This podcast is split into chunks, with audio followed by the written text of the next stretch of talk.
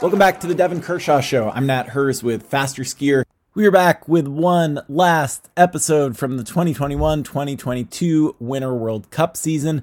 Devon and I are here to break down the last weekend, three days of racing in absolutely drop dead gorgeous sunny Falun, Sweden. You may hear a little bit of sketchiness with our sound from the weekend, but that is what you get with a podcast like this one. We'll be back in a minute with our last episode of the 2021 22 winter season. We promise this won't be the last one before next year. So uh, check back with us after a couple weeks while we catch our breath from our end of season parties, the uh, spring marathon circuit, and everything else that's going on. Appreciate everyone's support and listenership over the course of the season. This episode of the Devon Kershaw Show is brought to you by New Moon Ski and Bike, located in beautiful Hayward, Wisconsin's picturesque Northwoods region, which borders Michigan's Upper Peninsula and is home to the country's largest cross country ski race, the American Birkebeiner. The Birkie has over 100 kilometers of cross country ski trails that stretch from Cable, Wisconsin to Hayward. Some have named the trail as the number one cross country ski destination in the entire U.S. The trails are groomed and maintained for both skate and classic skiing, or ditch the skis altogether and go fat biking instead. Hayward boasts more than 50 miles of groomed fat bike trails to choose from. New Moon has ski and fat bike rentals available with experts ready for waxing and repair services. New Moon is the area's premier shop for skis, snowshoes, and fat bikes, clothing, accessories, expert fitting, and outstanding customer service. When in Hayward, look for them on Highway 63 in the Big Log Chalet or check them out online at newmoonski.com. We also want to take a minute to encourage listeners to consider a voluntary subscription to Faster Skier. This work doesn't do itself, it takes time, money, and effort to produce all the work that you see on the Faster Skier website. So check out fasterskier.com slash support if you're considering this. It's worth it and it helps if you want to continue being able to read about your favorite athletes on fasterskier.com and hopefully to listen to your favorite podcast, this one. We did it we did it. Well, not yet. We have to record this. like the World Cup season, we it's almost like we've wrapped, we've like just laid it on thick with fists for canceling all these World Cups. But honestly, maybe if there was those three other World Cup weekends, I feel pretty shattered myself right now. And yeah, maybe it was a maybe it was a blessing in disguise for for this podcast project. I don't know. But anyway, we did it last week, and what a weekend! Falun, it delivered. I feel like it delivers every time. We were just talking about this yesterday with friends, and like that place looks every time. I've never been, but it's like you know, it's pretty pretty high on the list with like just like full sun, awesome crowds, awesome course. Um, I'm sure they've got other great Swedish components there. So yeah, for sure. Good for like interesting formats this weekend too, like all kinds of stuff to talk about. No, for sure. And I, I, I echo that. And that's what's kind of, that's what's amazing about the spring program in the World Cup in cross country skiing is you have, you know, like the spring classics in road cycling I keep talking about with like Paris Roubaix or Tour Flanders or Milan San Remo or all these big, big, iconic, old, historic races in road cycling that happen in the spring every single year.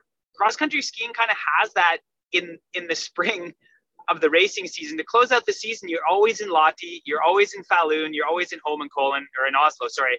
So and these venues just have such a deep rich racing history that goes back uh, over a century in all these places and you really feel that energy as an athlete when you're there. And all three of the courses also happen to be championship courses. I mean Lahti, as recently as 2017, had the World Championships. Falun had the World Championships in, in 2015, re, as recently as they've had them multiple times. So has Lahti, and and Oslo, of course, is is the most iconic course in cross country skiing. They've held the World Championships and the Olympics um, in the past, and, and it and it held the World Championships as recently as 2011. So there really is a special energy, and I'm really glad for that in cross country because to be to be honest you're kind of shattered at the end of the season, especially when you're an old man like I was at the tail end of my career, people that have been around a long time. And to have that history and that richness and that excitement, like you said about the crowds. I mean, Falun's crowds are just, they're great. And you're coming from Holmenkollen, which has great crowds.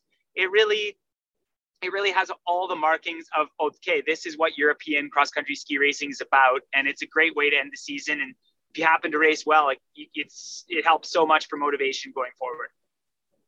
Do we have to? uh Do we have to cover like any bureaucratic Russia whatever news, or should we just get straight to it? I feel like we can just get straight to it. We're gonna, we're gonna get straight to it.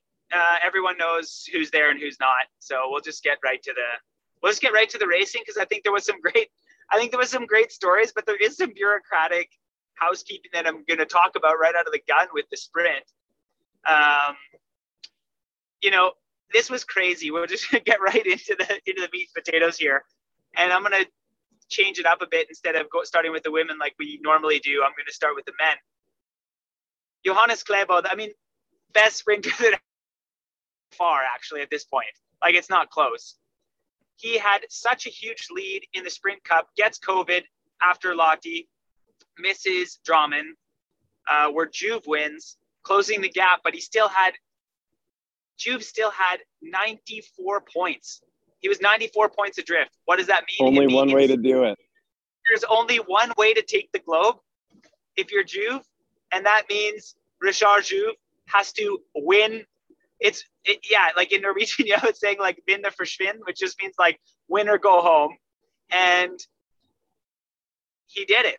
Jouve wins the sprint, taking France's first ever globe home, and I was, it was awesome. It was so awesome to see and following through all those heats and seeing how he was skiing. Like he didn't miss a beat from Drammen when he was so dominant, and in Falun, you had this huge storyline like, okay, there's no way. I really thought before the event, I mean, Jouve was fantastic in Drammen, don't get me wrong. But I'm like, classic sprint, end of the season. I mean, any number of guys can beat him and it's done. He's second in the Sprint Cup.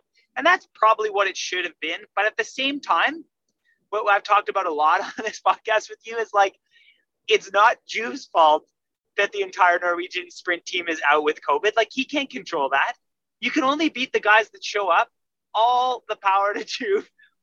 Overall sprint cup champ wins and like his celebration at the end. You you saw how much it meant to him. You saw how much it meant to the French team, and uh, on the podium joining him. Oh, like I thought the men's sprint was just like it was fantastic.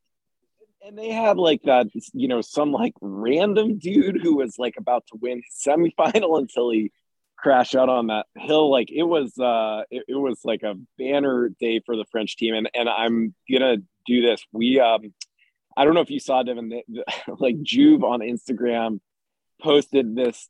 It, it was like they were celebrating inside the french wax bus like they were singing and dancing. And he had this like clip you could see like eight kinds of alcohol from like Jägermeister to like wine, like you know, multiple kinds of wine uh, several several kinds of beer, and um, as much as you know, you could argue, yeah, like maybe Klæbo deserved, but you know, a he got COVID. B like it's just it's awesome to be able to see things like get changed up like that, and you know, the the French team, I feel like you know has just been so strong this year and to see them kind of get rewarded uh, at the end of the season like this is is really nice. And i you know i don't know if you want to talk about that devon. I mean it, we were talking about i was talking about this with some friends. I'm up here in talkeetna a couple hours north of anchorage for a ski race this weekend and here with a bunch of ski friends and we were kind of talking about um, this is a little bit dangerous territory i'm going to talk about the the the the French men's like their uh, physique. Like these guys are like it just looks like they're spending the entire off season in the weight room. Like these guys are built, and you know maybe not in the same way that um, some of the Scandinavian sprinters are. And and like curious if you have any thoughts about kind of their development as like a team over the fa- past few years and if you know anything about sort of what they're doing for like training or strength or anything like that for sure. I mean, I, they've been they've created this this sprint program for the men in France a long, long time ago, actually, and and came out of the gun actually with quite quite a lot of success with young sprinters in France. And you're absolutely right. Is they go against the mold of the Scandinavian model, and the Scandinavian model, which is in Norway, which is in Sweden, is more yeah, you train kind of like an all around skier with a little less hours and just a little bit more intensity.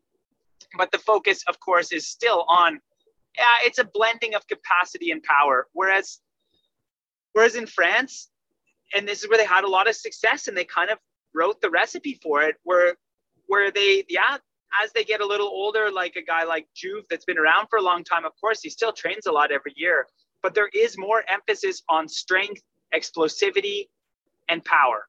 And you're right, Jouve's a tank. Jouve is a total tank. He's he's he's humongous. But and you so also is have to Chanavat. Oh yeah, yeah, for sure, absolutely. But you have to remember that this isn't something we have not. It's not a France only characteristic we've seen in sprinting as sprinting has progressed as a discipline.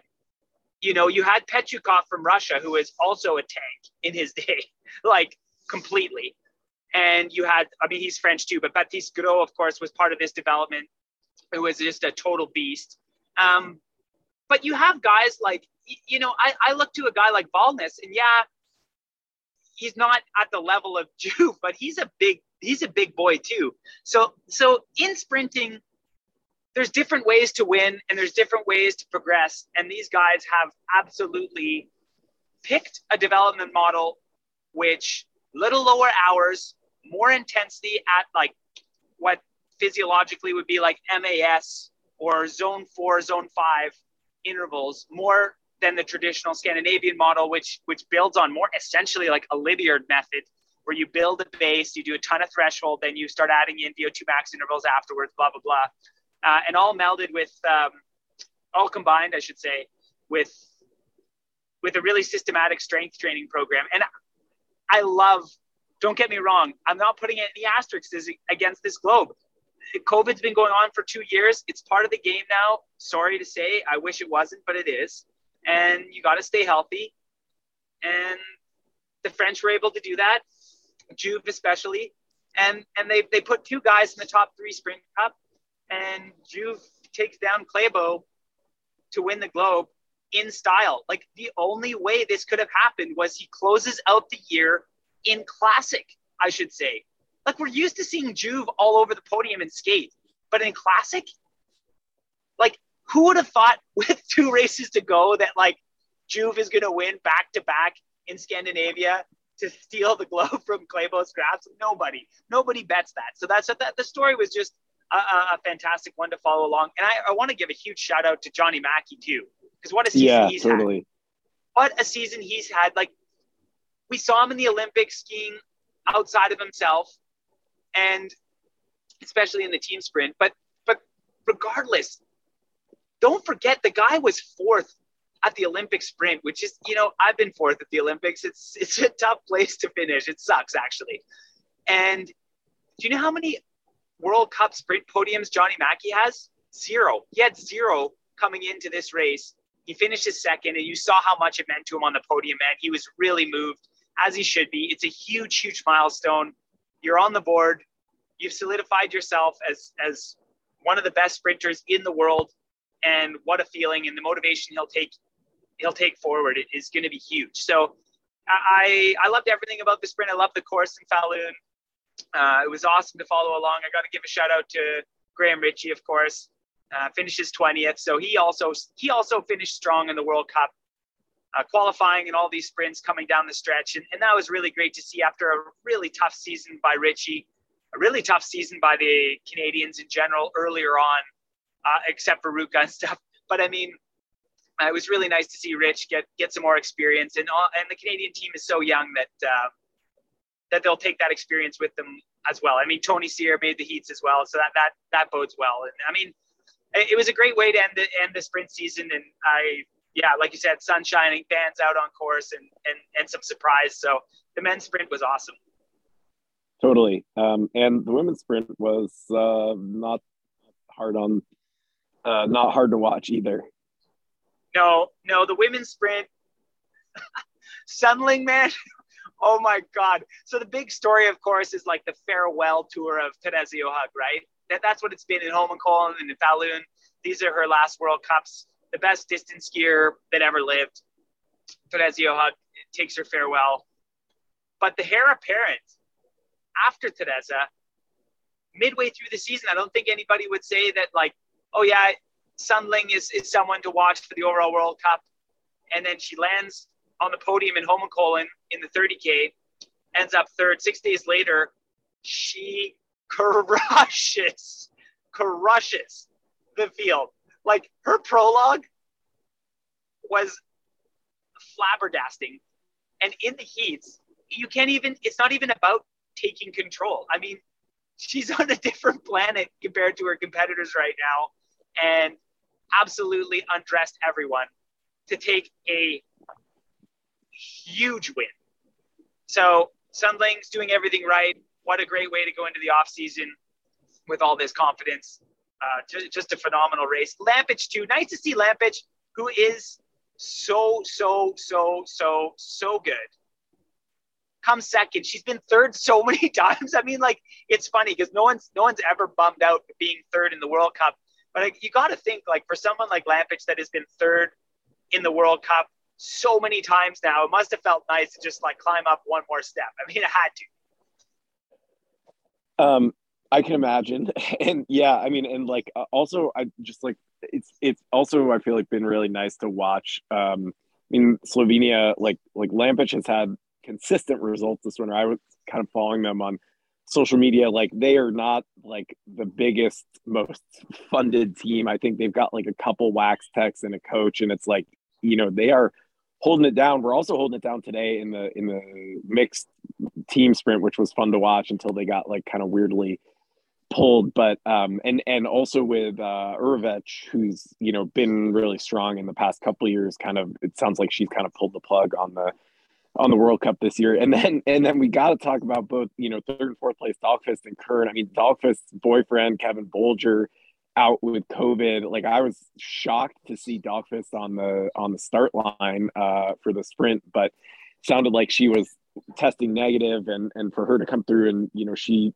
wins the Crystal Globe for for the sprint. It was it was a little heartbreaking to watch Julia Kern, you know, like in podium position. Seemed like she kind of had it locked down stumbles just a tiny little bit on that last hill and and loses it just at the very end of Dahlqvist. I mean, you know, it's one of those things where I'm sure she and the U.S. team, it sounded like were it was just a real kind of tough one to swallow. But at the same time, I mean, she was skiing lights out. Also, was skiing like lights out today in that uh, in that mixed relay and just you know she's 24 25 it seems like just really bodes well and and should give her some pretty awesome stoke going into the off season to train hard for the next year. Like she was she was just skiing awesome on uh on friday.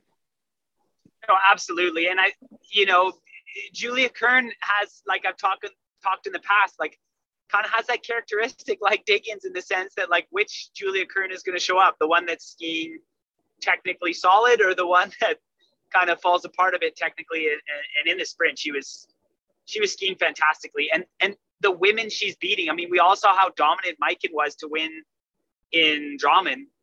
And and Maiken was parked in that final completely. And Kern comes fourth. I, I've repeated this so many times, and, and people that listen to me drone on and on know that that's just kind of our jam. But like mid 20s, horrendous season last year, comes around in the Olympic season, delivering performances like this, not just once in a while, but throughout the entire season. In each period, she can go back and look to some races, as can the team, and have some real highlights. And fourth place, yeah, you know, it is quote unquote heartbreaking to miss the podium, but Dahlqvist, who is third, wins the sprint cup. She's been far and away the best sprinter of the season from start to finish. Of course, Sundling missing a lot of period one, so that would have been a great, great competition. But we can't take anything away from Dahlqvist. She has four World Cup wins in a row. Anytime you do that in a season, that that's something to be held. Like that's something special. In sprint so, too, like that's you, you can't for just... sure. Totally. Totally. It's not just about your capacity. You're not just smashing people like Teresa does in individual starts. It's like you have to you have to put yourself in position to deliver as well. And and I, I think with Kern being fourth, I hope I hope in time she can really not just in time. I hope even by now on Sunday she can look back to a race like that and be like, wow, if you would have asked me in September that in a classic sprint to close out a tough season where I've been to the Olympics, I've traveled all around, I haven't been back to the US in months and months. On a championship course too. Like this was not just like a you know Dresden whatever. Sure. This is for real. And and I'd be fourth and just made a little mistake that cost me against someone to the likes of Dahlqvist. I think Kern would have laughed in your face and said, like, would I be satisfied? I'd be dancing like I'd be dancing around the wax bus like I just won the Super Bowl. I mean, so fantastic performance. And coming back to Dahlqvist, I thought it was interesting. You said, Bolger being out with COVID today, today on the antigen test, who tests positive? Maja Dahlqvist. So that couldn't have came at a better time for the Swedish superstar. Her season is now over, but she got that one last World Cup podium before she put a nail in, in, in the season. And this is I'm laughing and I shouldn't because I mean I, I I've tested positive for COVID three weeks ago and, and it's just it's everywhere. It's running rampant. Omicron is spreading like the ditty and it's hard to avoid. You know, we have one athlete in Canada, Cendrine Browne, that tested positive again. She had she had been tested. She tested positive earlier eh, in the pandemic for Delta, and now missed the races in Falun, which is really heartbreaking because the 10K skate on a course like that was just tailor made for, for an athlete like Cendrine. And now, as a Canadian team packs up and leaves tomorrow, the Canadian regulations say that you have to be 10 days after your positive test before you can travel back into Canada. So she'll wave goodbye to her Canadian teammates and have a couple more days in Falun before she gets to re- travel home. So it, this pandemic isn't over, and it's it's something that all these athletes have to navigate. And every time I meet friends out skiing that have raced on the World Cup or, or chatting with people on the phone or texting that have been on the World Cup from various countries, Sweden, Norway, and Canada. Everyone's saying the same thing that are retired. Like, I, I'm, I'm so happy I don't have to deal with that. I never had to deal with that as an athlete because it's, it's a huge, huge challenge. Well, and, and we've seen, I mean, the US team in the past two weeks, it's like, I think it's half a dozen World Cup athletes, and I mean, this isn't anything you know that isn't happening anywhere else, but just for you know our audience of this podcast, it's like you know you had Bolger this week, you had Swirbul and Ogden last week, you had Hunter Wonders and uh, Johnny Johnny Hagenbuch uh, the week before, Lauren Jortberg. So like, I mean, yeah, it's it's nuts. I, I will say um, I'm fortunate to live in Alaska where COVID doesn't exist and uh, you know is is not a problem here anymore because uh, you, know I, I I will say um, I did not walk in the bar last night, but there were uh, I'm pretty sure there were there was at least one World Cup skier. Uh, you could not you could not even take a step in there. Like I was outside looking into the inside the door, and it was like, yep, we are we are definitely in a post COVID moment here. So um, uh, it's a super it's a super spreader. You're living the super spreader event while you're watching it. You're observing it. But either way, it's just uh, it's it's it's a huge challenge, and in, here in Scandinavia, especially Norway and Sweden, their case numbers are are like they're outra- It's outrageous because there's no rules anymore um, in, in these Scandinavian countries. Everything's like totally wide open. Um, the the ICUs are are totally under control. The healthcare system is not is not um, being burdened at an extreme way with COVID at the moment. So, but that but that means that there's a there's a huge risk of contracting contracting the disease, and, and it, it's affected a lot of teams. I mean, like you said, uh, the U.S. getting smacked with half the team, but it, but it's not just the U.S. There's there's a lot of teams in the World Cup in the last few weeks that have been have been struggling with COVID nineteen. So it's uh, it it breaks my heart, but I mean, geez, I, you got to hope that. I mean, how many more waves of this are we going to have? I mean, with the war in Ukraine, that's a right place for new mutations. But anyways, we'll leave that aside and get back to the racing. Yeah, totally. So I want to go. I want to go straight to. Uh, I want to go straight to the men's uh, 15k, and I I, I want to go straight to uh, the spot number two on the men's podium. Do you know what I'm, oh, yeah. you know what I'm getting at here, Devon? Oh yeah, and I am going to have to eat my socks anyone that's been listening to this podcast for any number of years, I, I love to trash Calle Halfvarsson, but if you go back and you listen to what I've said, it's because he's actually good and he just under delivers over and over and over again for the talent that he has. And he's from Dalarna, he's from this region in Sweden. And the guy comes out of nowhere. He has not been on the World Cup podium in four years. A quadrennial, a full quadrennial since we've seen Calle Halfvarsson at the sharp end of any race. And he was a sneeze away, really. Not really. I mean, Didrik was amazing. We'll get back to that. But he finishes second. He closes out the World Cup season with a silver medal in the 15K skate in Falun. There is nobody, there is nobody, well, there probably was some, and those people made a lot of money because if you were going to bet on the podium in Falun, you do not pick a Calle Halfvarsson. You, you, you don't, not even close. And there's two things I want to say. One, if you watch the race and you see how he was skiing his first two laps, like you have not seen Calle ski like that in so, so long. He was, he's a power skier. He always has been. He's a bigger guy. He's strong.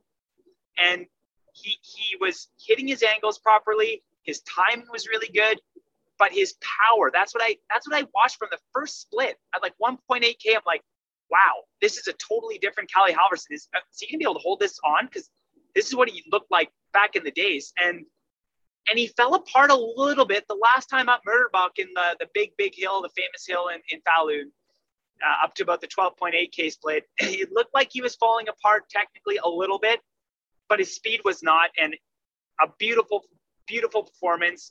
The question I have though, because I just it's low hanging fruit, Nat. You know, you know what I mean where has this been? Like this is how good he is. Well, the Swedish exactly. men have struggled. the Swedish men have struggled so much. Calle Halfvarsson should have been the mentor to Poromaa. He should have been, and he hasn't been. And that's what's left Sweden in this like successionless disaster they're in with their men's team on the distance side of things. No one is there to take a leadership role. And it kind of pisses me off to see Calle have such a great race because it's like Calle, you have an important guys. Instead, he's been bitching, complaining, and skiing like shit and like having a ton of excuses for the last few years, leaving a young guy like Poromaa to just do it on his own or with or with Burman. I, I know Burman's been awesome, but but he's been struggling a lot with back injuries the last few years too. So yeah, it just leaves my head scratching. A beautiful performance, but like Calle, where have you been, man? Like this is no. how good you are. I, I agree completely. It's like in some ways I'm I'm gonna pump your tires a little bit. It like it completely it like bears you out on the like this is a dude who can get second place and all season he's been like just doofing around and you know I mean I I I was looking for some tape uh, from the Olympics before this podcast and I couldn't find it but I I like did this really brief interview with Cal Halfvarsson, like uh, right at the end of the Olympics, and was like asking him about his experience, and and he was like, "Yeah, like this place sucks. Like we should never like have had the Olympics here. Like it's too high. We should be doing these races at like sea level, where like ski racing is fun and ski racing is fair." And I was like, "Okay, okay." Um, it was yeah, it was exactly. just like, yeah yeah, and, and, that's the whole thing. Like he's been talking, and I, I know I know friends of Calle and, and people in Sweden I've talked with. Like you know, a lot of people have been saying like, ah, Calle's going to be done after this year. This is it. And if he does retire, what a way to go out. First of all, first of all, to to come up with a second place on your home course, essentially, that's a storybook ending. But if he does continue, if this, but on the flip side, like if he if he's like, no, no, this is this is the confirmation I need to know that I can still do it. I, I hope he can take some of the confidence and, and mix it with a bit of like old man humility because he's been around the block a bit to be like, okay, you know what?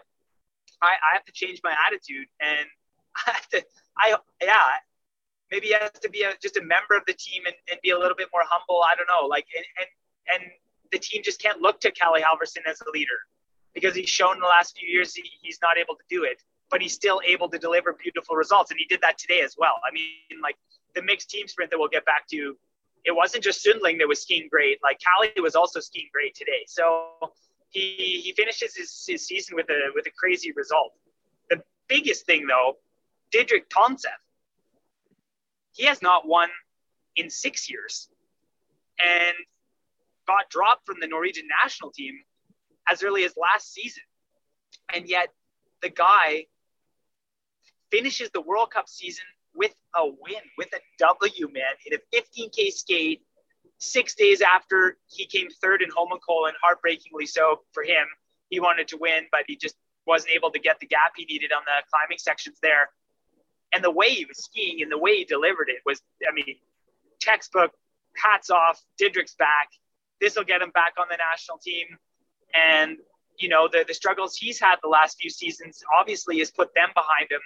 Uh, you know, not, it's so hard to make the Olympic team, but, but you know, in hindsight, and hindsight's always 2020. Why did Emil Iversen ever get named to the Olympic team in Norway? I think it's easy we can say that now. Whereas a guy like Didrik that was sixth in Lillehammer and has been all over the top 10 all season long, maybe that would have been a better bet to bring the Olympics. But either way, uh, what's done is done, and he finishes the season with a with a World Cup win, which is amazing. Harald Amundsen, the young Norwegian, that also got left off the Olympic team, not controversially, but also tough guy. These are tough calls, right? Like you want to have totally. a guy like Amundsen. You want to have a guy like Amundsen get Olympic experience. Uh, you know, he won a, an individual medal in Oberstdorf in the 15K skate in 2021. And then the next season, he has a great season and doesn't get to go to the show, which is crazy. But here's another stat that's crazy about the podium. Amundsen has all of zero World Cup podiums prior to this yeah. performance. Yeah, first one and it's his first one. And I think that's what's been fun with in Falun. Joni Mäki, first World Cup podium. Um, even though he's been such a great sprinter for a number of years, and Amundsen is an up and comer, and and and Snags his first World Cup podium. So I thought the podium was totally wild, like just a crazy podium around, like just and, bonkers actually. And and you and you had like Amundsen w- wins uh, you know the bronze uh, in this race by less than a second over over Holund. Like it's super tight. And then and then I think we gotta tip our toques so to speak to uh to Scott I mean we you know it's a whole bunch of Norwegians but then Scott Patterson in seventh place um Olivier Léveillé in yeah. uh, in ninth place and then uh Zak Ketterson uh like you know, first season, I think really getting to race on the World Cup, like kind of coming out of nowhere in, in, uh, like tied for 15th place. This is a dude I sent you a, a screenshot, um, you know, was racing on literally 10 year old Madshus skis on the Tour de Ski earlier this season, like, you know, just try, trying to get a break here and break in. And like, just like this, this was like, a world class result for uh, for Zak Ketterson, and you know probably more to say even about like Scott and and uh, Olivier, but just like really wanted to get to that because I just felt like you know that was awesome, and and he also skied really awesome today uh, too, and I'm sure you know more to say about that. Of course, and, and we're gonna start with Scott. Scott, buddy, obviously you're not listening to this, and you sure shit shouldn't listen to anything that comes out of my mouth. But, buddy, what an amazing season. And again, struggle bus, man. Scott Patterson has had struggle bus seasons here year after year. And we know how good he can be when he can put it together. Just look what he did in Pyeongchang. But then it was like some sort of, because i have got a giant exam, it was, it was like there was some like methylation that happened in some of his DNA. His, his genes got regulated and turned off. It's like, what happened to Scott Patterson, man? He was so good in Pyeongchang and then things just weren't working whatsoever. Breaks his wrist mountain biking in the fall. You're like, I'm seeing him in Lillehammer. He's can't race well because he can't use his arm properly. And I'm like, oh my God, like it's another disaster season for Scott. Eighth place in the 28.4K at the Olympics. And then best World Cup result of his entire career. And the way he did it and the way he was able to close off his season he, he's he's a quiet guy. He's a hardworking guy. You know, he doesn't look as Bruce Springsteen song as uh, Ben Ogden, but but he is he is a blue collar skier, man. He's just a grinder. He trains his ass off. He is tough as nails. And to see him get paid for that hard work and, and then not just like once in a while, you know what I mean? Because like I know it's fun. Everyone's even in the Norwegian media when I'm watching the watching the race, not media, but in the in the commentating, you know, they're like Scott Patterson, you know, a championship or Olympic specialist because he doesn't have any World Cup results really. I'm sorry, he doesn't. And seventh, dude, once you're top ten in a World Cup, especially an individual start, like that is a level that you should never take for granted. Like, I don't know, yeah, I don't know how many top tens I have had in my career, but never once, not my first, not my 35th. I don't even know if I have 35, but whatever. Like, I never took it for granted because everyone knows when you're in the top 10, the difference between a seventh place and a third place is nothing. Like you are an elite company once you're in the World Cup top 10, and that's a totally, totally different level. You are truly one of the best skiers in the world. And Scott Patterson showed that at the Olympics. But then to follow that up, to be able to do it on the World Cup for the first time like that, fantastic stuff. And the motivation that he'll take with him into the season, the support he'll get from the US team. There's a young, exciting team behind him. He can have a leadership role in, in that program on the distance side of things as well. And not all leadership has to be like flamboyant and extroverted, rah, rah, rah, like a Jessie Diggins. There, there's there's something to be said about a silent leader too that just well, gets the work done and loves what he does. You know, this is a this is a guy that like you know as of the Olympics when we were talking there, like I you know I don't think Scott even really knew if he was gonna be skiing another year of racing at least sort of fully over in Europe in this kind of way. And and and you know I don't know. You, you've got to assume that after delivering results like he has over the past month that you know he's he's probably changing his mind here. I know he was also he he's a guy where you're really like, man, I hope someone offers him a ski classics contract. And to the, you know, to the many team managers that are listening to this podcast, um, you know, Scott definitely was volunteering his services. I will take a 10% commission on the referral. And uh, yeah, no, it's it definitely, I mean, I agree. I mean, Scott's just a guy that like, you know, he has social media, but he's not like, it's, you know, he's not like, out there with 18 sponsors. He's just like, you know, quietly kind of hitting 20 mile runs in the Chugach front range, like just doing what he likes to do. And I, like for me, and I think for a lot of people like here in Alaska, like just like knowing that, you know, there's a guy that's out there who's able to sort of train like that in a way that's like, you know, he clearly is kind of getting to do the stuff that people in Alaska just really like to do. Like that's I think it's a really cool thing to like you were saying, sort of see the see the payoff for him like he's gotten this season. For sure. And he's 29 years old and he's a hard man. And I, I don't know, I you know, I I love like climbing history and like you, you know what I mean? Like the the play don't spray kind of attitude to like although that's changed now and everyone just spraying everywhere.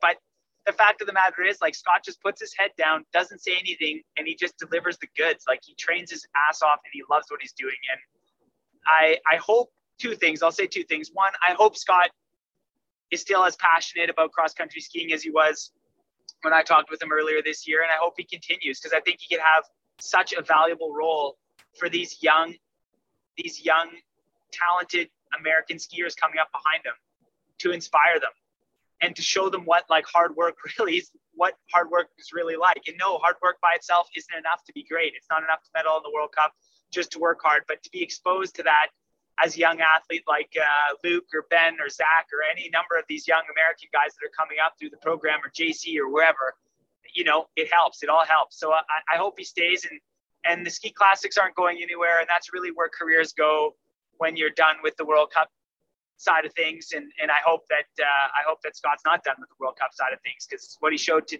what he showed yesterday was was a level that not many American skiers have been able to deliver, and and it's it's promising. No doubt. What about yeah, Canada? Olivier, dude, Olivier ninth place. here, here, this is where we need the this is where we need the statistician to get on it again. How many first year seniors have a top 10 World Cup finish. It's a short list, man. It's not a big list. It, in the men's, especially. It, it, this was a beautiful, beautiful performance by Olivier. And yeah, he had some great races in Ruka. He did.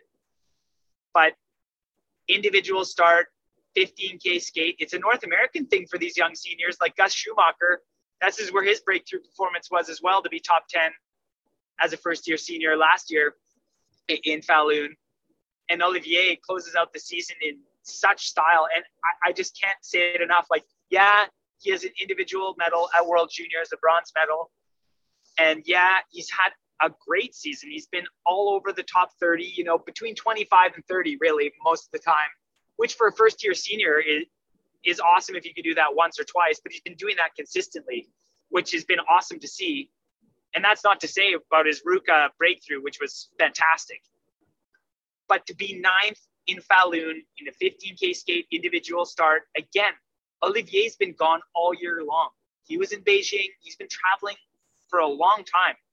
You know what I mean? Yeah, I know they were home over over uh, to do their preparation before the Olympics, but his home is in Quebec, like is in Quebec, and his his pre camp for the Olympics and all the tune ups that was all out west. So he might as well have been in Europe. I mean, he was far from home, and the poise that he's showing, the way he's skiing, and the the delivery of a performance like that to end the season for a young athlete, I'm telling you, it's not something that happens often, and it's something really special, and it's something that shows that the promise for the future for the whole Canadian team, but especially Olivier, is huge. And, and I, I have to say, I was almost shocked. It was, it was a, it was an amazing, amazing performance. And, and I just echoing what I said earlier about Scott. When you're racing in the top ten at the World Cup, it's a different level. You've you've you've raised your game to be amongst the best. I mean, cross country skiers on earth, and and it's just look, it, it, I can't say it enough. It's amazing. Look, look who he he's on ahead of the results list. Like Iivo Niskanen, Simen Krüger, Manificat, Poromaa. I mean, you know, it goes on. Like it's incredible. Yeah, the list goes on. And then also not just that, but like you have to remember the guy was in Holmenkollen getting the doors blown off him like a week earlier.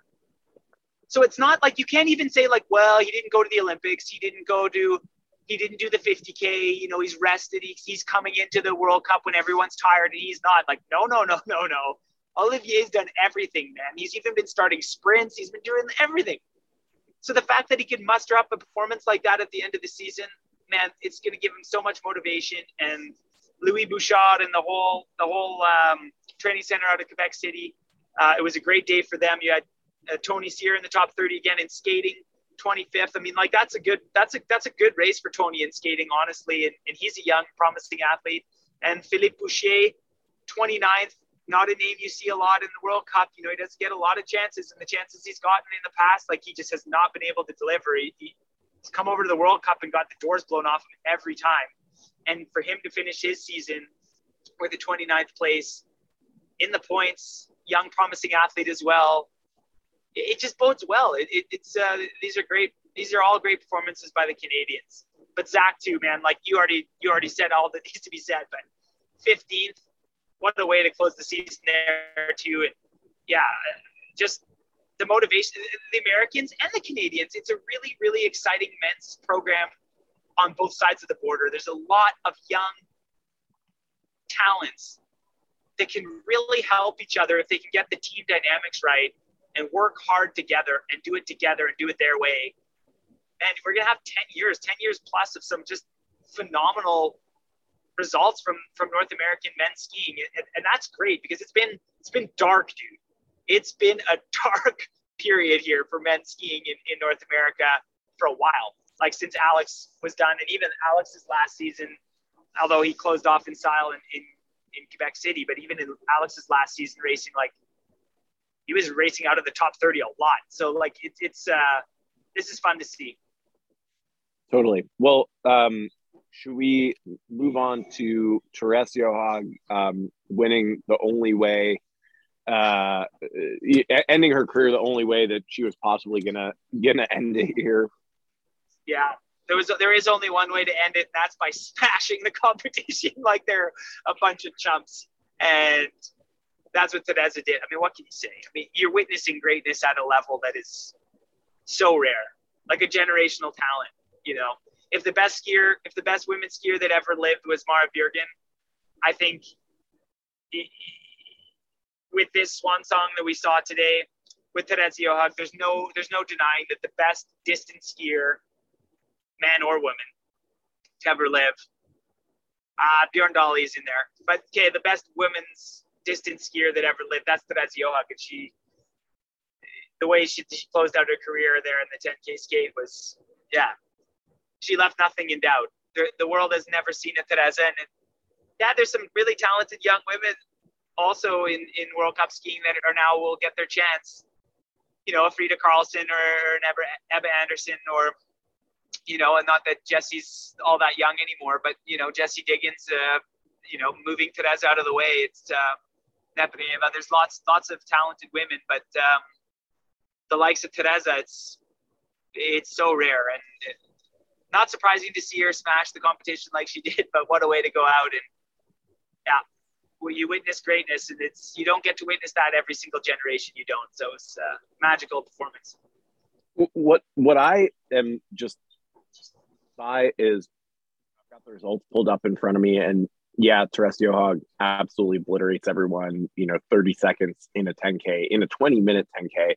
Um, but then you look and you keep looking down, and it's like there are five uh, in in a five second or six or seven second cluster right after Johaug and just like you know, I mean, you, you can we, we we can break it down, but just you know the the level of competitiveness that it feels like we're going to see um, on the Women's World Cup distance circuit next year, as long as Sundling does not continue developing at her current trajectory, in which case, you know, she's just going to be like Bjorgening everyone next year. But um, yeah, I'm just, you know, I'm really excited by that. Um, you know, you've got Sundling, Diggins, Pärmäkoski, Weng, Andersson, Niskanen, all within 15 seconds for the next six places. And uh, just, you know, the, like Sundling and Diggins had an epic battle for uh, second yesterday. And then um, not behind. Heidi Weng's right in there. So I, I just feel like, um, you know, awesome, awesome to see Johaug finish her career like that. But it's also going to be awesome to not have every women's distance race, it feels like be a, a foregone conclusion next year. No, for sure. And I think, you know, we've, we've got some emails about that, you know, where people are like, what is Devon, like, why do you and Devon talk about all the time how exciting the women's racing is? And it's always just Teresa that winning. But like, I'm telling you, man, women's racing is what's up. Like, yeah, because Teresa is like that Michael Jordan type athlete that just is such a generational talent. And, and what you describe that race behind Teresa is exciting as it's been all season long. And it's like Diggins, 10K skate, Falun with those descents, with those corners, skating. It's a race that you expect Diggins to, you know, be be on the podium, but it was so tight that a few small mistakes drop her down to like six or seven. So the fact that she was third in that epic battle was a amazing performance by Diggins. Really, I know. And this is something somebody that had two medals at the Olympics, has won tons of races. She won the overall World Cup last year. So I know people might say, like, what are you talking about, Devon? That it was an amazing performance. But it is. It is when it's so tight and it's so competitive on the women's field. So Diggins delivers a, a, a fantastic performance to close out her season. And all all those women you mentioned have had just fantastic seasons, except for, you know, okay, Ebba maybe underperformed at the Olympics compared to where her level should be, but but you have you, you know the likes of Pärmäkoski, a resurgence in her career. Heidi had really bad luck with COVID 19, but was looking in good form earlier this year, racing well. And, and Niskanen, a total resurgence in her career this season. And Sundling, as you said, I mean, like, is she the next Bjorgen? Like, we'll see. Because I mean, geez, what a what a way to finish off her season. And I'm so excited for the for the years ahead. I mean, I do want to mention that Diggins finishes the season but second in the overall World Cup, and I know we we touched on that uh, a few weeks ago. But again, an American, it's almost like an afterthought. I, I feel like I have to pinch myself sometimes. Like we have an American woman who won the overall World Cup last year, who took two medals, two individual medals in the Beijing Olympics, and finishes second in the overall World Cup on the heels of being the overall World Cup champion. Jessie Diggins isn't just a legend within American ski history, but yeah, okay, she might not be a legend in, in, in women's skiing throughout history internationally necessarily, but but she is at the sharp end of women's racing internationally. And, it, and it's not just one year where people were missing and this, that, and the other were happening. Jessie Diggins is the real deal. And she, the way that she's just able to deliver, especially this year, I mean, what a, yeah. I don't want to say it diamond or luck or, or anything because it was hard work and, and it takes a village to, to produce it for the red, white, blue. I mean, I'm Canadian I, I'm just so thrilled to be able to have a Diggins to cheer for because yeah, she's she's good. She's the full package. She really is, and, and I thought it was really cool to see her on the top three of the overall World Cup again after winning the Globe last year. Also, just I think worth mentioning really briefly. I mean, we saw Diggins sit out the iconic Holmenkollen 30K last weekend. And, you know, I think there were some people who were just kind of curious what she was doing. Did she have COVID?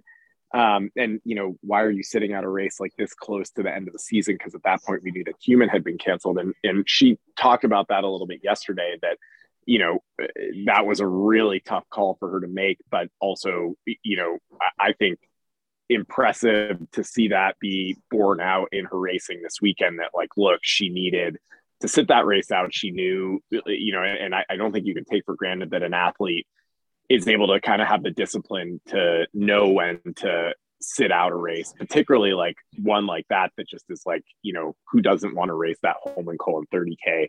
Um, but that, you know, seeing that decision really pay off for her this weekend where she, she ends up on the podium in a, in a really, really, really, really tight race. Um, so I, I thought that was cool. Um, and sure, uh, I yeah, I mean, I want to jump in on that too a little bit. Sorry, it is. It, it's not just cool to see or good to see. It's it's incredible to see that she, maybe she's learning and her staff are learning. Because what's what's been Diggins, like what's been one of Diggins' issues in the in the last few years is not being able to make decisions like that like just raising everything. Like, oh, you're wrecked, you're sick, whatever, we're doing it, we're going for it. Oh, okay, you had podiums and now they're 10th, now they're 20th, now they're like 26 places, and now you're just wrecked and you got a cold and you're out for two weeks. Like, Diggins was kind of like the Bolshunov method where you just like, there's a race, I'm going. How are you feeling? I'm not asking myself how I'm feeling. I'm just going to the start and I'm going to crush myself.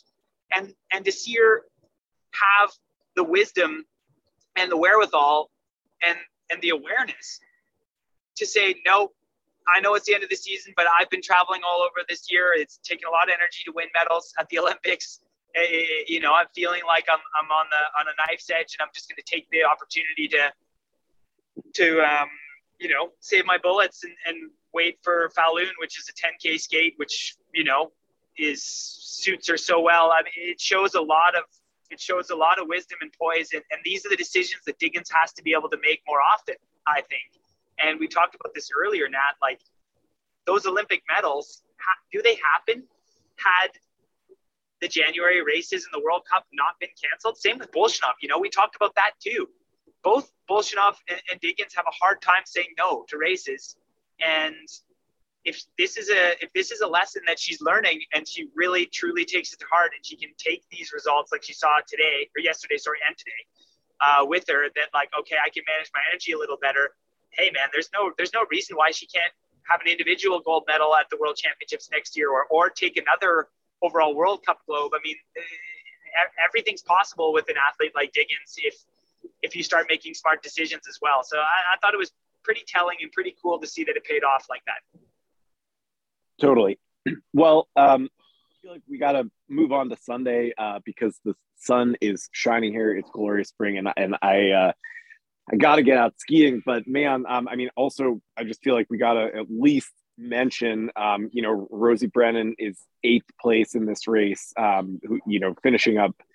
And today we can talk about it, but I mean, she's had a just fantastic season. I think uh, sounds like she's going to go now ski the Birkebeiner next weekend, which should be uh, fun for Rosie and, and fun for folks to watch. But just you know, she uh, like people have heard en- enough about Rosie on this podcast. Like we we haven't given her short shrift, but you know, closing out a season like this, like not with a whimper, but with another top ten, um, you know, she she deserves like all the credit.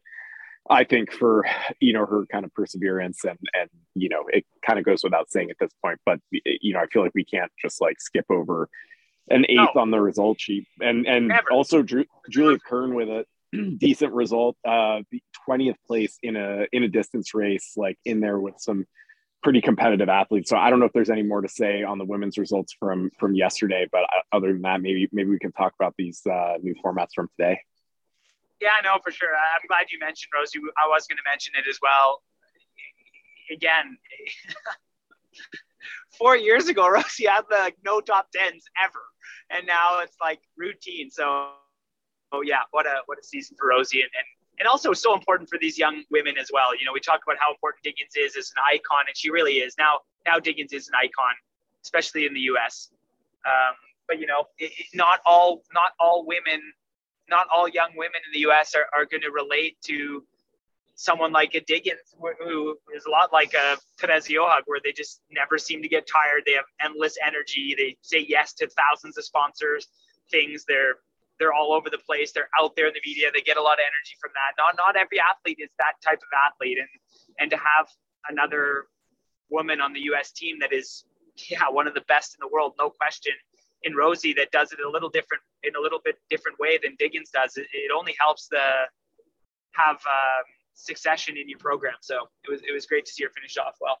Moving on to today, the relays, mixed relays. We talked about this earlier.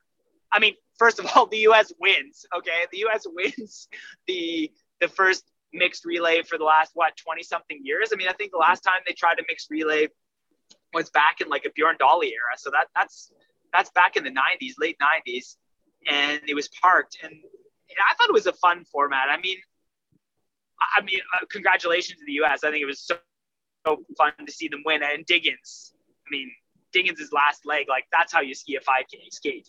Like, especially the last K and a half of that thing for Diggins to to seal the victory for the U.S.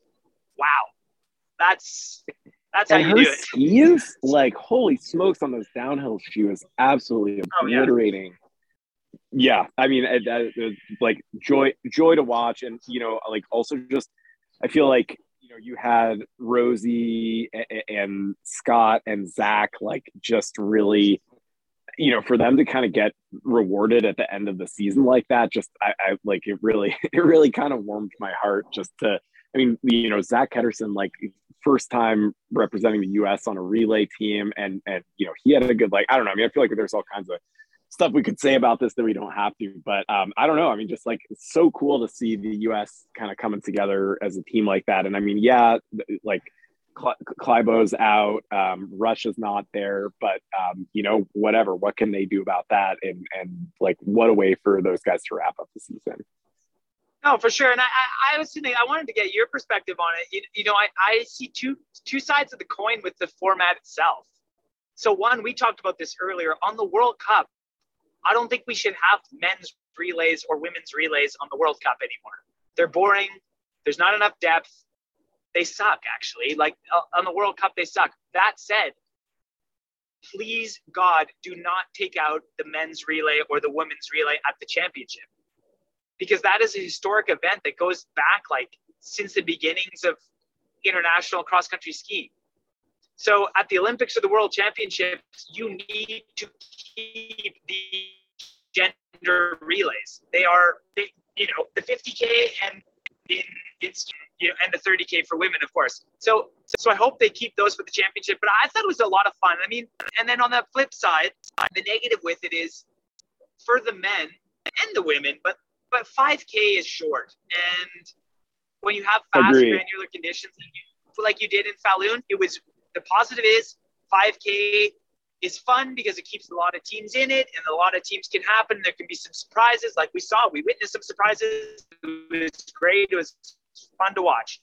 But on the flip side is athletes like Didrik or, or Holund or Teresa that are capacity skiers, and that's what distance cross country skiing is, can't do anything on, on a course like that when it's only I mean, 5k like there's just nothing to do. And then and then it's kind of like okay so this is really like just flipping the coin kind of thing. And why am i even watching all these legs? Because it's just going to come down to the last leg anyway. And then that was exciting. That was awesome.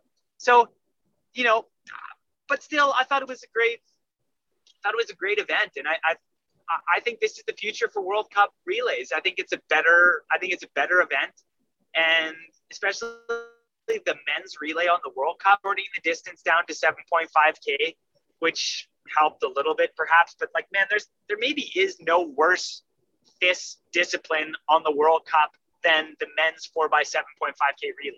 I mean, that thing sucks so bad. And this mixed relay was not that. It was it was a lot of fun. Yeah, I mean, I had the same reaction. Like, I mean, it was worth watching, you know, three legs that were not that exciting to get to watch that last leg. You know, if I was not American, if I was like, you know, Finnish, would I feel the same way? I'm not totally sure. But I, I mean, you know, and and especially, you know, this was not flat course where, you know, a harder course would have made the difference. Like this was a this was a course with like the Mördarbacken on it. So, you know, what do you do? But I, you know, I also feel like, um, you know, FIS has to be trying some new stuff. And it, and it was just like fun to see this kind of new and different format. And, and, you know, maybe they put it at a different time during the year, you know, on a different course when it's negative 15 Celsius and, you know, it, it just produces sort of more of a strung out field and different results. So, it, you know, definitely, to me, and it sounds like you, I mean, this was obviously like a format that I would say obviously worth trying again, um, and and you know a, a, good time to watch for sure. Um, and you know, kind of kind of same with the team with the mixed team sprint. You know, like I, I it, it kind of felt like a foregone conclusion after you're done with one of 12 laps um, and and you know you're just kind of watching pack gradually thin out until finally there's you know some drama and competition for second and third. But like you know it, it, was still just sort of fun to watch like these new mixed teams. And then like i you know i thought the format was really interesting where like they weren't tagging off. They were sort of crossing the separate finish line and they were like pulling teams but the pulling of teams didn't really seem to go very smoothly. And like you had slovenia in there even after they'd been pulled for a lap. Just like kind of weird I like, you know, I mean, for as much as we give this about being an old, antiquated, conservative organization, like it's nice to finally, at the very end of the season, seeing them trying something different. And I feel like they deserve at least a little credit for that, for sure. Oh yeah, and I think they deserve a lot of credit for putting this this uh, mixed mixed relay for the distance and and I actually thought, you know, I thought the mixed team sprint was fun. And I think it's an interesting idea. And I, yeah, it's hard when it gets so tight, right? Like that's what's tough about pulling those teams that are the last two teams because like there was some photo finishes and they couldn't really tell, like you can't tell live if like there's a lunge or like a, a photo finish type situation, like, uh oh, between, between teams and one of them has to get pulled and then it kind of becomes like a bit of a mess. But but I loved it. I mean, I thought, I mean, Sundling skied amazingly well again, and and I, I enjoyed watching it. I, I, thought it was a cool format, and I, I hope they continue with it for sure.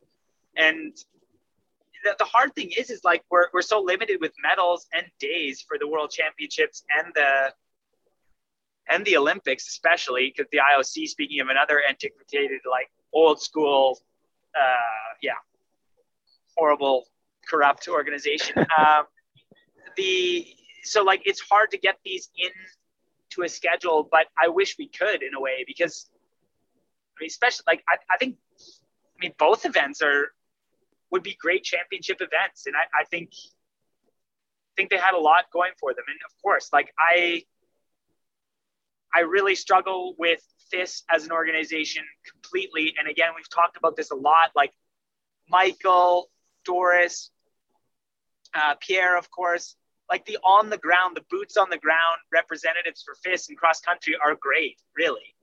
You know, they're hardworking, they're approachable, their heart's in the right place. They want to see cross country be the sport that it could be.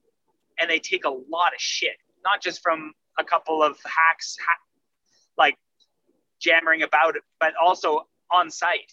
And that's not the problem with FIS. The problem with FIS is like the leadership at the as an organization and having no term limits and having like guys like Gian-Franco Kasper saying some of the most outrageous shit ever as he's smoking like four packs a day at like 78 years old. This is this is the former this yeah. is the former FIS but, president who who was in that job for like 35 years just for folks who don't know yeah, and like making comments about Nazi Germany and like just the most outrageous. And like you know, women can't ski jump because you know, like they're not built for it or whatever. It's it's heinous. Exactly. but But but you know exactly. what, Devon? I feel like so so, so I I want to split that up. I want to split that up with FIS, right? Because there is good people in FIS, and it's it, it, you know, but but on a leadership perspective, the organization is a train wreck.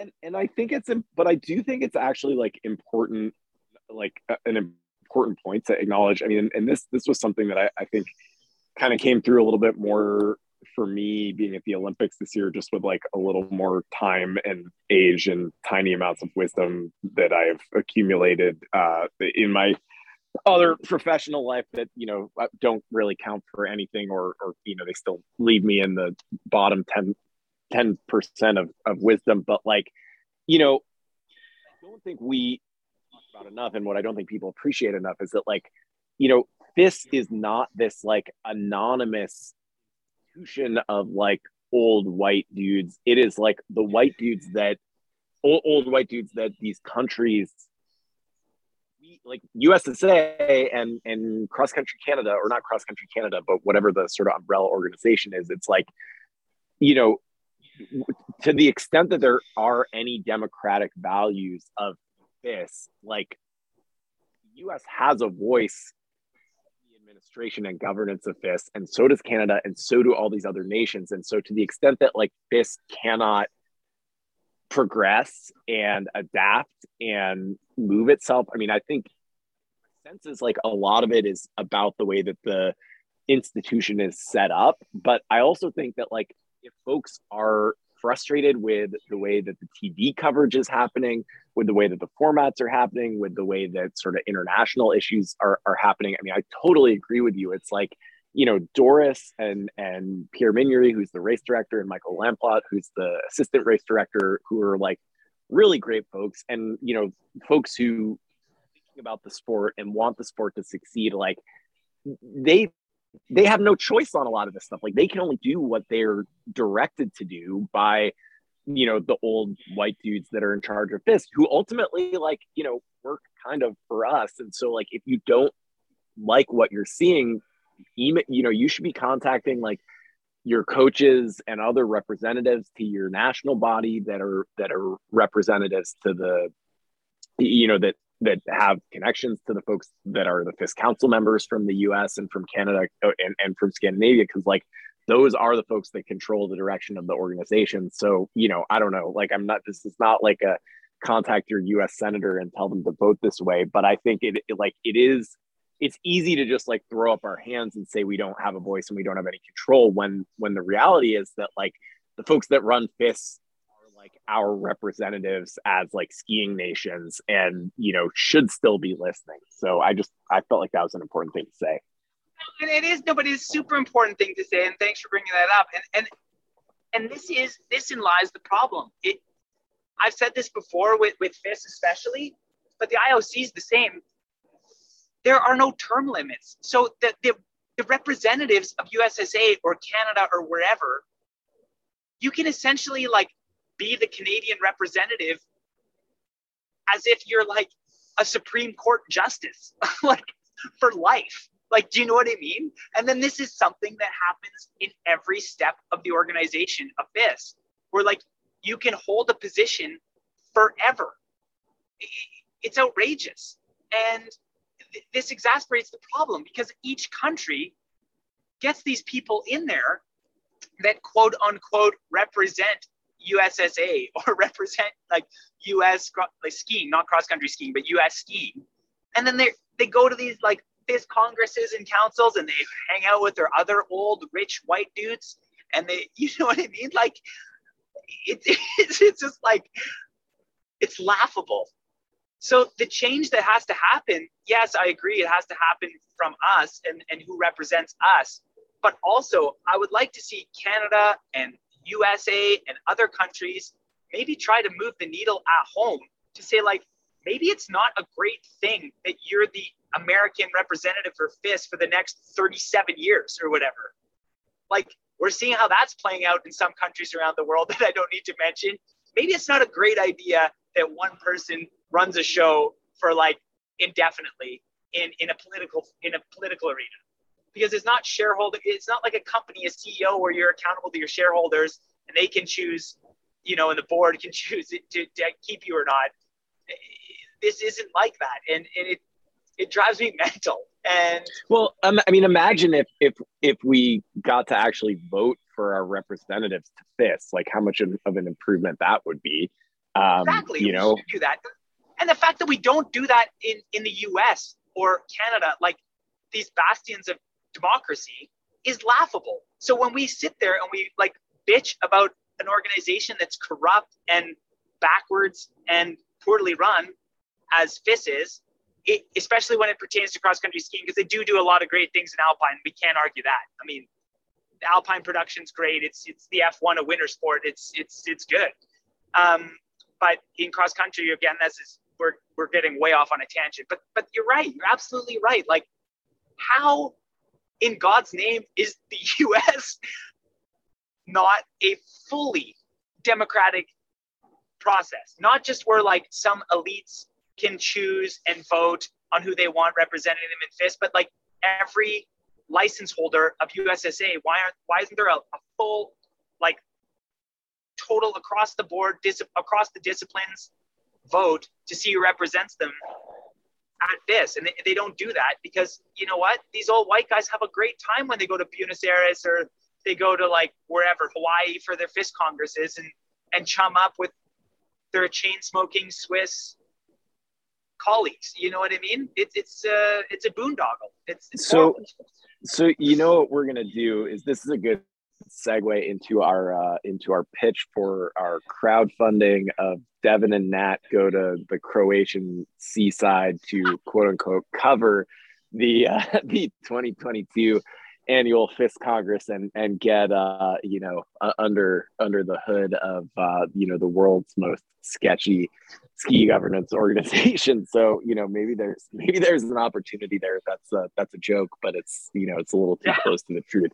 I will say, I mean, I don't. It feels like maybe this is kind of a good good point for us to be wrapping up and i'm sure you know you probably have a lot more to say than i do on this point but like i just wanted to to like kind of pour one out for the folks like you know there's this like one guy uh Joseph Coleman who's been like sending us an email with his oh. observations from like every World Cup weekend for the past few weekends and like awesome. the the dedication of of folks who have been listening to this podcast all year and like giving us feedback like giving us like nice feedback and and you know caustic feedback at times but like um it's a really like our thing to just you know have have jumped into this um, with you, Devon, and and like feel like there's this like absolutely unquenchable audience thirst for cross country ski gossip and whatever the heck we're talking about, and just wanted to like really acknowledge that on the last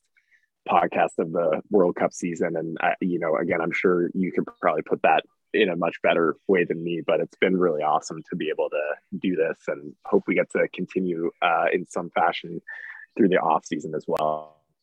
Oh, absolutely. We'll, we will try and get it done more in the off season. Obviously it won't be every single week, but you know, we will see what Nat and I will, we'll go to the drawing board and see.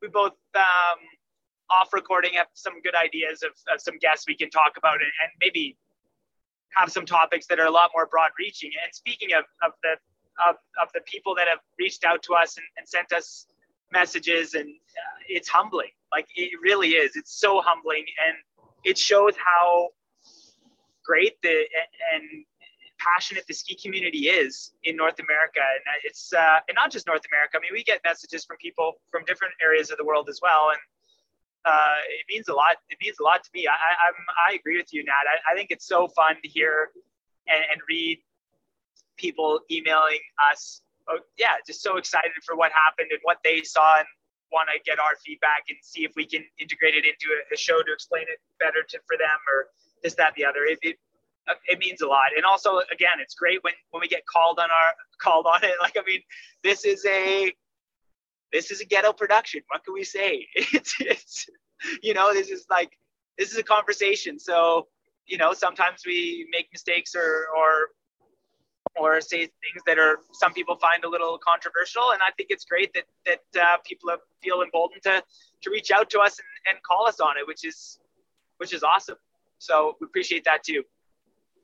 Yeah. Um, well, can we uh, can we call it a season? Do you have anything else you need to get off your chest? No, man. Let's call it a season. The only thing I need to get off my chest is like tyrosine kinase receptors and the pathways. so I've got a giant exam in the world's most boring material happening in 17 days, but who's counting, right? And uh, I should probably get back to that. But uh, thanks, nice. Thanks, thanks a lot to everybody that listened and followed along. And, and like I said, in the past, we've gone like full on radio silence in the off season after the last World Cup uh, races, and Nat and I are both committed to to not do that this time. But that said, we we do have to to have a little chat together and, and try and come up with a schedule. And one last thing is, we have so many emails that we are we are at the minimum going to have a mailbag episode in, in not too so very long. So you'll you'll hear our annoying voices in not so very long. In the meantime, go ahead and get out there and enjoy the, the spring skiing. It's the best time to be a cross country skier, no question. Thanks for sticking with us. We'll be back.